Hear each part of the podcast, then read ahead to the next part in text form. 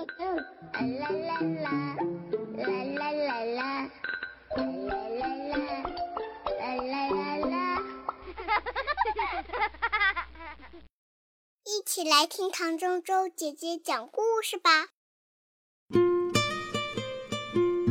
嗨，喜马拉雅一千零一夜的大耳朵、小耳朵们，你们好，我是唐周周姐姐，欢迎来到我的故事世界。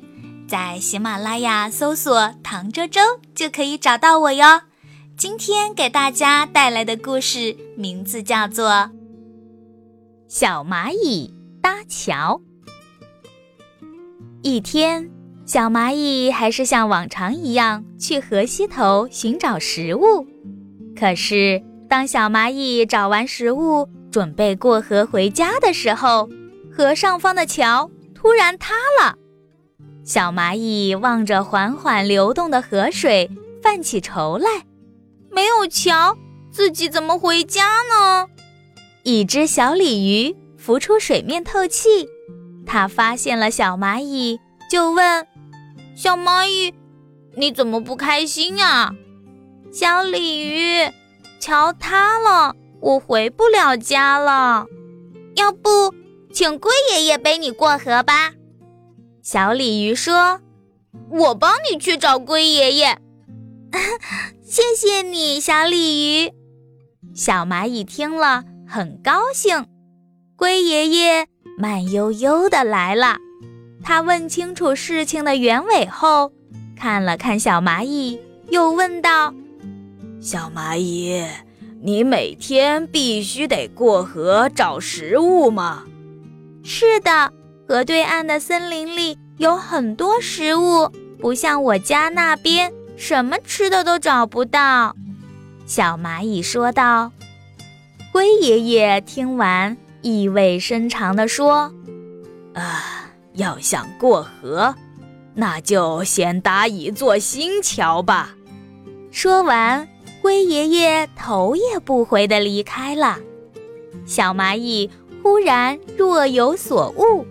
他对小鲤鱼说：“小鲤鱼，我要搭一座新桥。”没等小鲤鱼说话，小蚂蚁又大声地说道：“龟爷爷说的对，要想过河，就必须先搭一座新桥。”好啊，我来帮你。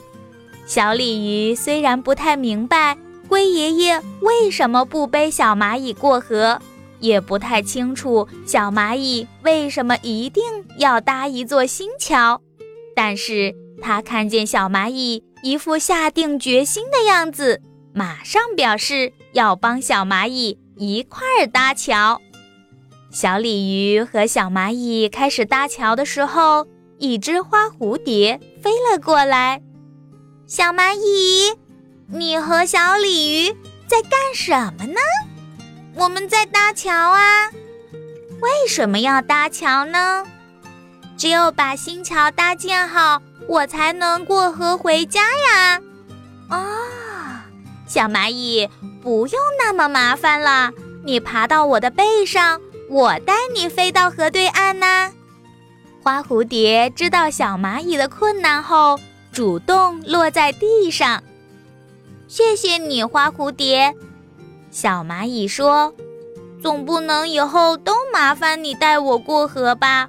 所以我还是搭一座新桥呢。”哦，是这样，怪不得龟爷爷让你搭一座新桥。一旁的小鲤鱼恍然大悟：“好吧。”花蝴蝶这时似乎想到了什么。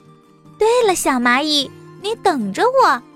小蚂蚁和小鲤鱼望着匆匆飞走的花蝴蝶，心想：“它要去哪儿呢？”不一会儿，有许多动物跑了过来。原来，花蝴蝶刚刚是去森林里叫大家一块儿来帮忙搭桥。在大家的同心协力下，新桥很快就建好啦。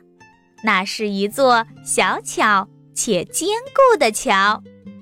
小蚂蚁谢过大家，背着食物走在新桥上，快快乐乐的回家啦。好啦，这个故事唐周周姐姐就给大家讲到这里。大家齐心协力建造了一座桥，不仅帮助了小蚂蚁，也帮助了其他需要过河的小动物呢。小朋友们，让我们每个人都保持一颗同情心吧。当别人需要帮忙的时候，就毫不犹豫地伸出友爱之手，尽力帮人一把。好啦，亲爱的小朋友，这个故事唐周周姐姐就给大家讲到这里。听完故事就要睡觉喽，赶快躺在你的小床上，闭上你的小眼睛。唐周周姐姐要和你说晚安，好梦哟。